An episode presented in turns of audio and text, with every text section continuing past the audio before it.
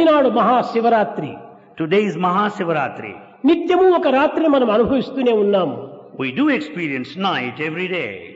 కానీ అవి సామాన్యమైన రాత్రులు They are just ordinary now. అవి చీకటి రాత్రులు They are full of darkness. ఇది శివరాత్రి మంగళకరమైన రాత్రి This is Sivaratri, which is auspicious. అనగా ఎట్లు మంగళకరము How do you call it auspicious? మానసిక సంబంధమైనటువంటి శక్తులకు పదహారు కళలు ఉంటున్నవి The mental faculties are 16.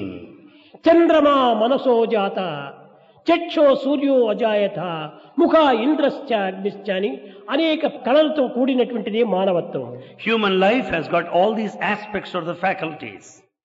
ఈ పదహారు కళల లోపల ఈనాడు మానశుద్ధ చతుర్దశి దినము పదహైదు కళలు లీనమై ఉంటున్నాయి On this day, Margasya Chaturdashi, mo- most of them Eenadu waned. అతి సులభముగా మానసిక శక్తిని మన వశము గావించుకోవడానికి అత్యంత అవకాశం ఉంటున్నది It's quite possible to understand the divinity easily on this day. దానివల్లనే దీనికి మంగళకరమైన దినం అన్నారు Therefore, we consider this day auspicious. మన మనస్సును భగవంతుని వైపున మరల్చడమే మంగళకరము The auspiciousness lies in directing our mind towards God.